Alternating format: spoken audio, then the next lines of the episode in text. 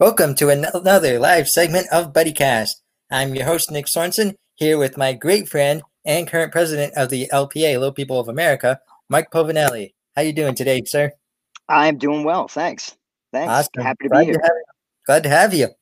Glad to have you. Now, you are the current standing president of Little People of America, correct? Correct. Alrighty. Um, can you describe for us a little bit for those of you who don't know what the LPA is in your own terms?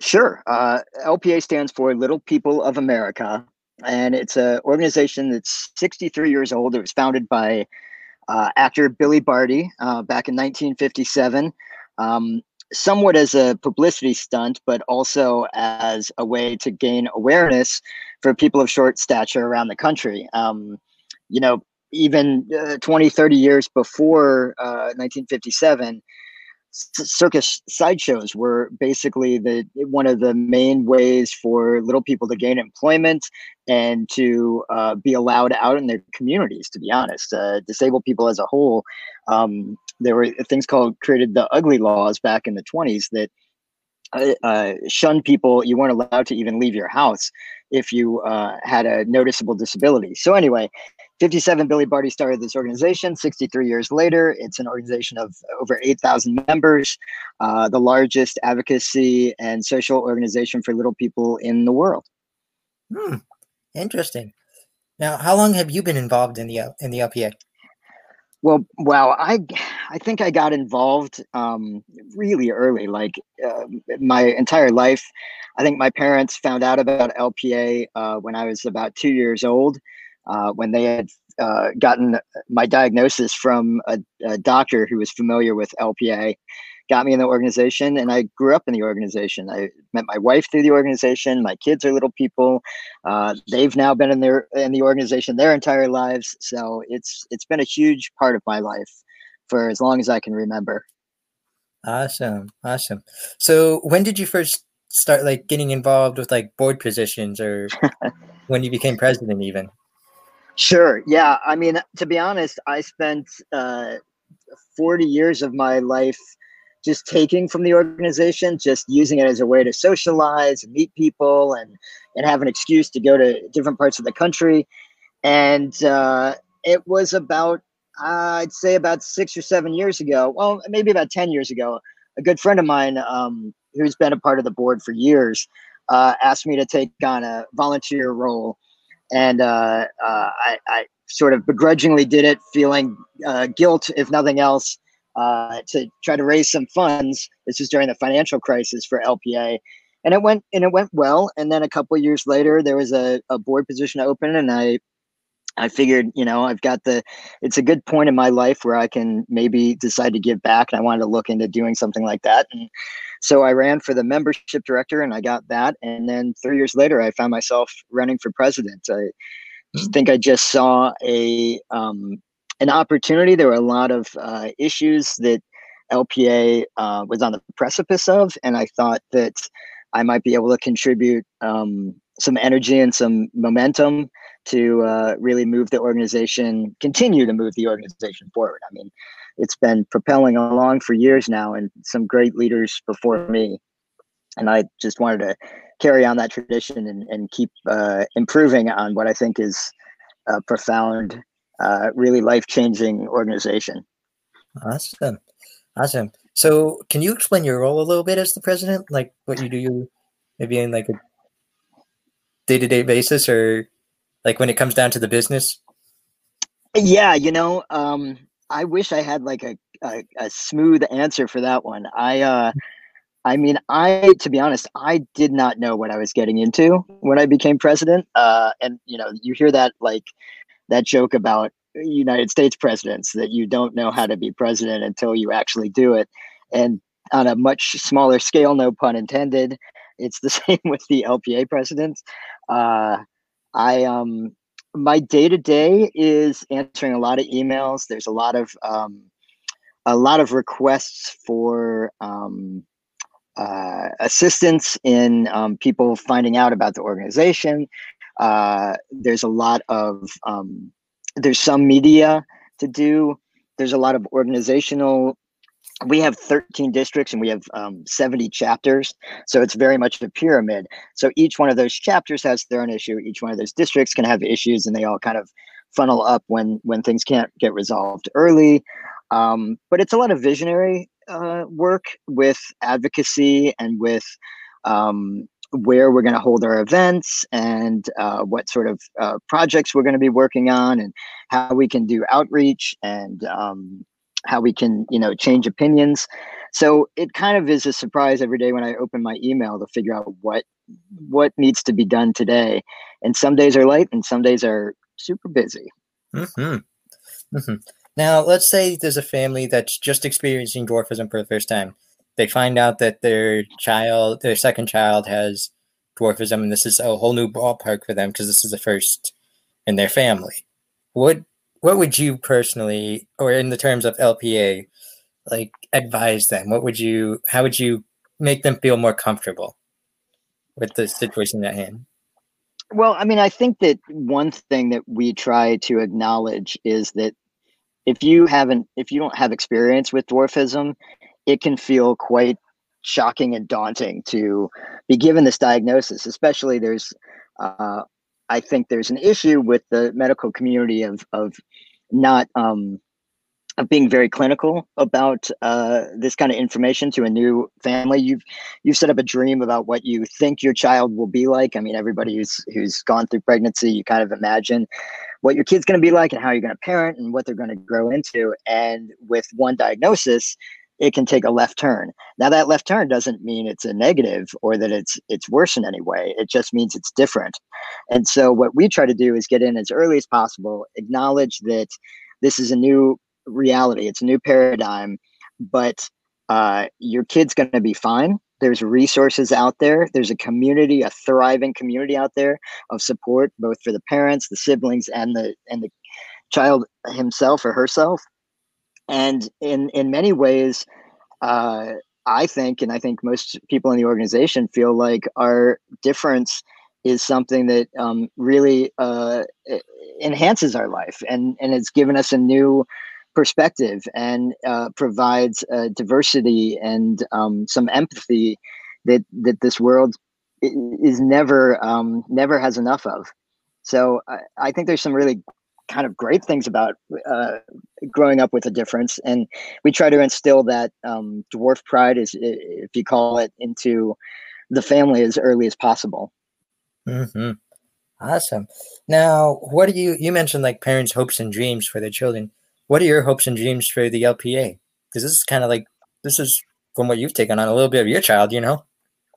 yeah, it's a good point. Um, I think you know we've we've reached the point where uh, for years I think um, we as a community just wanted acceptance and we wanted belonging.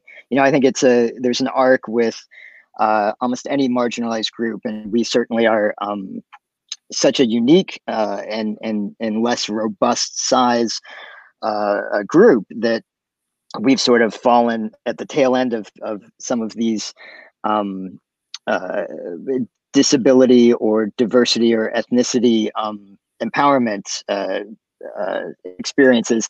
And for us, you know, we wanted just acceptance for so long. Um, uh, you know, treat us treat us like anyone else, and and you know, uh, just give us uh, uh, you know give us a chance. And I think we've gotten to that point where, um, because people have grown up in the organization, because people have thrived in the organization, because you have some real outgoing powerhouses we've come to a point in, in the next generation that they want to see not just acceptance, but they want equal rights and they want uh, full access to everything that everyone else has. And it's and it's really this amazing and beautiful um, pride movement in a way.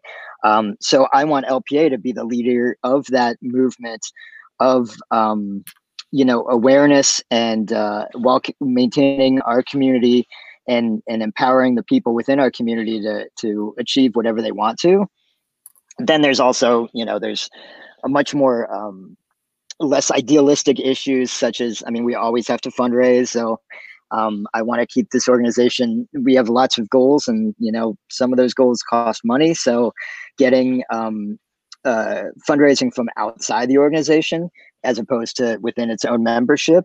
And uh, there's, uh, without getting too deep, but there's a, a big issue with um, pharmaceutical trials these days, where uh, there's a handful of pharmaceutical companies working on uh, treatments um, that uh, essentially um, change some of the dynamics of a certain type of dwarfism called achondroplasia. And um, typically, what they're paying attention to is growth velocity, height. And we feel like that is not an important aspect of our quality of life. We have some medical issues that we would certainly like dealt with, like spinal stenosis and and sleep apnea and that sort of thing. But um, height is not a focus of ours and not an interest, and it's not something we want um, cured or really even addressed. And um, so there's going to be, you know, there's a constant struggle with making the greater community aware of the fact that we don't focus on that. We find our height to be an interesting uh, element of diversity within the larger community that's important, and we want to maintain that. Alrighty. How do you think the LPA can strive a little more like push towards understanding for the outside community, in your opinion? Well, I think some of it has to do with, um, you know, it's access. It's it's having um, little people uh, have positions, whether in the workplace or within their communities or in the media uh, or in politics, that they're seen. Because I think it's a it's easy myth to dispel once you meet a little person and get to know them that they are just like everybody else and they're really there's um there's nothing different about them other than they have these added uh, uh, um, you know issues uh, because the the surrounding world doesn't fit us. Um, but besides that there's no reason that we can't achieve anything anybody else does and have the same hopes and dreams and flaws and attributes as anybody else. So when you have a person on television when you have uh, a, a, person in politics, when you have a, a, a CEO of a corporation, um, when you have uh, somebody giving TED talks or a comedian um, who's a little person, it it it it dispels a lot of those myths and and people realize, you know, I mean, look at what Peter Dinklage on Game of Thrones, how normalized that's made uh, dwarfism and things like Little People, Big World. Um, that's not the those aren't the outliers those uh you know we all exist like that and so uh, it's it's mostly about access to um just awareness of us mm-hmm. Now speaking of awareness october is actually dwarfism awareness month how would you like what are some things you like to do during that month to create more like what are some things that you personally have seen that has really spread the awareness during that month Right. I mean, we've a couple things. Uh, LPA the last few years has um, we have a, a pretty uh, robust Facebook following, and uh, we've managed to put out Facebook posts every day in that month of awareness, and also encourage people to send videos about, you know, dwarf pride or, or what they what they um, feel best about uh, being different or being a little person. And last year, I think they reached 420,000 um, uh, hits on those uh, Facebook posts collectively. So that's been a great way to spread awareness. And then, um, you know, this was close to your heart. Uh, we do something. Um, uh, October 25th is uh, Billy Barty's birthday, and that's the uh, um, we call that Dwarfism Awareness Day. And uh, so, in various um, states and cities and counties across the country, people have gotten um, proclamations that uh, uh, having the city or the state make that the official dwarfism awareness day. And i believe you uh, were able to accomplish that in pennsylvania. Yep. And we are um, hoping that within the next few years we'll be able to make it a national proclamation uh, across the country as other countries actually have. They focused heavily on that like mexico and um, there's a lot of other countries out there that um, the philippines that have it as a national uh, national um, proclamated day, and we'll get there too. And congratulations to you on, on making you. that happen in Pennsylvania. Thank you, thank you. Yeah, I have the official document right over. Uh, if you can see it on the messy dresser there, right over there on the dresser. Oh yeah, sure, nice. Yep. Yep. Yeah. I still need a big to get, win for us. And yeah. that was totally like you just out there being an activist and and seeing mm-hmm. a need for awareness and making it happen. I mean, mm-hmm. us as an organization, we're a volunteer organization. We do what we can, uh, but really change happens by grassroots levels and by people seeing a need and um, seeing that there's a lack of awareness and doing something about it. Mm-hmm. And you're a perfect testament to that. Thank you. Now, the one thing that inspired HR 497 for me to do something was the Zac Brown band incident. Mm. Uh, for those that don't know, the Zac Brown band last year hired some little people to do a wrestling stunt on stage, and that actually caused a lot of, for me personally, it caused a lot of like, I felt like it was a major setback because after all we're doing, it just, you know, there's a million people at this concert. You know, there was even a little person working at that, at the um, ballpark there. And, um, you know, and just thinking like I just put myself in his shoes and just went, what if that were me? You know, like just walking out of that scene, now I am petrified because, you know, concerts have a high alcohol consumption rate. Um, all it takes is one intoxicated individual to go, hey, look, you were, you were one of those guys on stage. And all of a sudden, someone like you and me is now running for our life or something like that because it could be a big, heavy set guy who could have had one too many tonight. And but um, so the point of this question is when you see things like this happen on the media, say you see like um, a little person get thrown across the TV state, uh, TV set, or you see like just something like this happen where you think, you know, like what are you doing? Like why after all this work, what are some ways to combat that, in your opinion? Well, I mean, I think there's a few things. It's uh, and I agree with you. It, it can be uh, really disheartening to see um, that we make progress, and then I mean we deal with it all the time. Uh, uh, um, uh, uh people using um, our height and our stature as a derogatory, uh, you know, put down. Uh, Bill Kristol, who's a, a conservative um, columnist, very well respected you know, he, he's on TV all the time and writes for various newspaper outlets. Um, he sent out a, a, a, post, a Twitter post the other day that uh, it was when uh, Trump was um, had that interview below the Abraham Lincoln um, Memorial, and he, he, used the word midget and was uh, referring to Trump as a, a political midget or something like that. And you know, besides the fact that that word is offensive to us for uh, reasons that you know are, are pretty self-explanatory. Uh, just that comparison that height is um, it, it is a derogatory thing. Like diminished height somehow means you're less than is something that we have to fight all the time. I mean, it's uh, it's ingrained in our society that the taller you are, the more respected you are, basically. And we obviously feel that's completely not true. Um, so you know, it's it's constantly putting out fires like the Zac Brown band and, and, and Bill Kristol and Bill Maher and and uh, plenty of comedians who just are lazy and use midget as a as a, a really easy way to to gain um, you know a cheap laugh. Um, so we go after them Saturday Night Live, but uh, it really is trying to change the dynamics that uh, we're, we're kind of like the last accepted group that you can make fun of.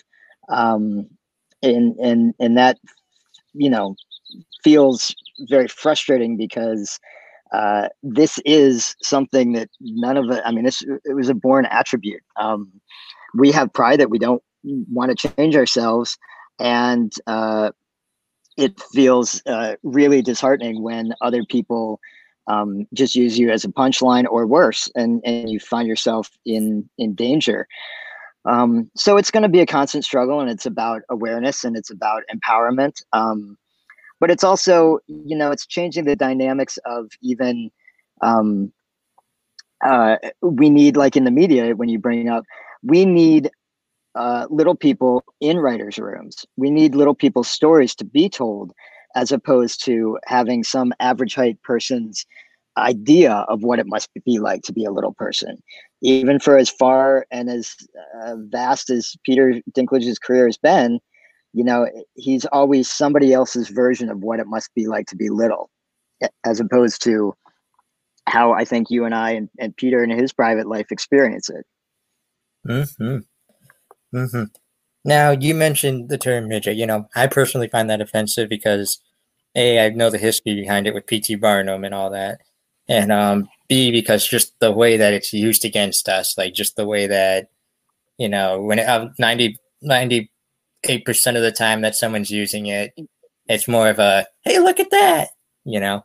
What for those who maybe don't know out there who are tuning into this and have little to no experience with dwarfism, what are some acceptable terms for instead of using the M word? In your opinion, like what would you?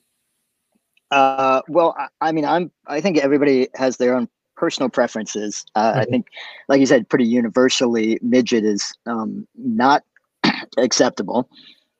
Uh, but I mean, little person certainly uh, is the name of our organization, and, and that works. And I, am comfortable with dwarf. I have dwarfism; it's a medical mm-hmm. term, and um, so I'm comfortable with that. Uh, and then, I mean, generally, my name is the one that I really like the most.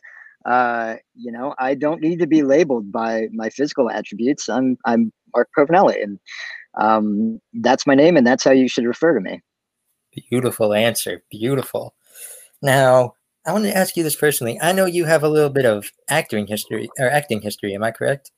That is correct. Yes. Hey, um, if you don't mind me asking, how, what have you starred in? What are some of your like key roles? Uh, so I mean, things you might have seen me in are um, a, few movies: Water for Elephants, um, uh, uh, Mirror Mirror, um, movie called The Hot Flashes with Brooke Shields and Wanda Sykes and uh, Virginia Madsen. Um, uh, TV shows. I've been on Modern Family and Criminal Minds, and I was a series regular on a TV show called Are You There, Chelsea, on NBC, and um, I don't know, plenty of other uh, TV shows and films. Um, but there's and, and a lot of theater. I've done a lot of theater as well. Yeah. Have you ever had a role that like, or like gone to audition for a role that you take one look at the script, like you take one look at your character description and think, eh, like you just get that gut feeling that this is more of like one of those joke roles or like something intended, like as we mentioned before, to downplay dwarfism? It happens all the time. It's uh I mean, I would say I mean it's gotten better, but bordering on 50% of the things that come across my desk, uh, I don't even go in for it, let alone you know get there and and have second thoughts um i i think uh you know again it's um people's uh it's a very cheap and easy way to get a joke and it's uh i think people think it's the the last acceptable acceptable uh, you know, jokes that you can't make about ethnicities and about other disabilities that people would find outrageous. For some reason, they think that it's okay with our community and so it's a it's a constant fight. Mm-hmm. Mm-hmm. All right, I think I'm going to wrap it up with this one question.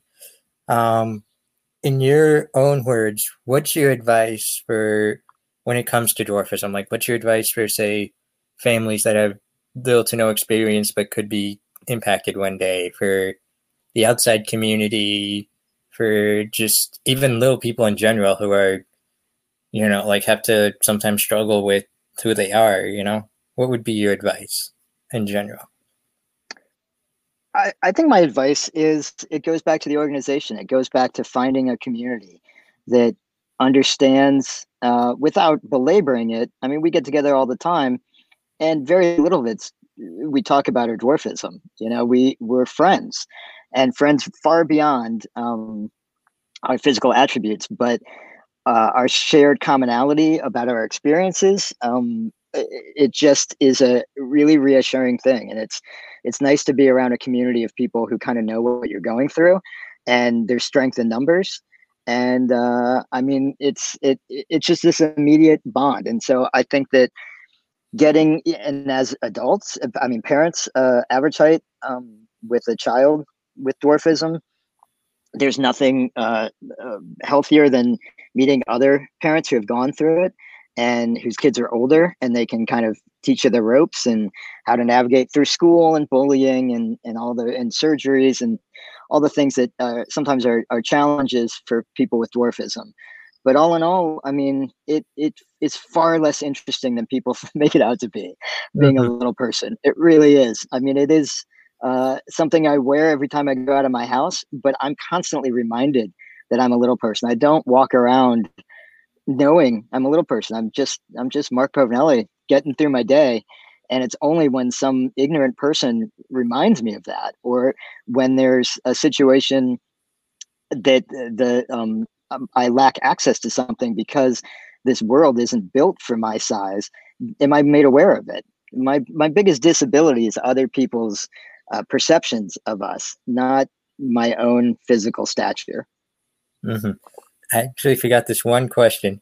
Um, you know, the L- the LPA also has conventions, which is pretty unique. You know, a lot of a lot of organizations, this isn't something that usually happens. Um, let's talk about a national convention here. Like, what what goes on in those cases?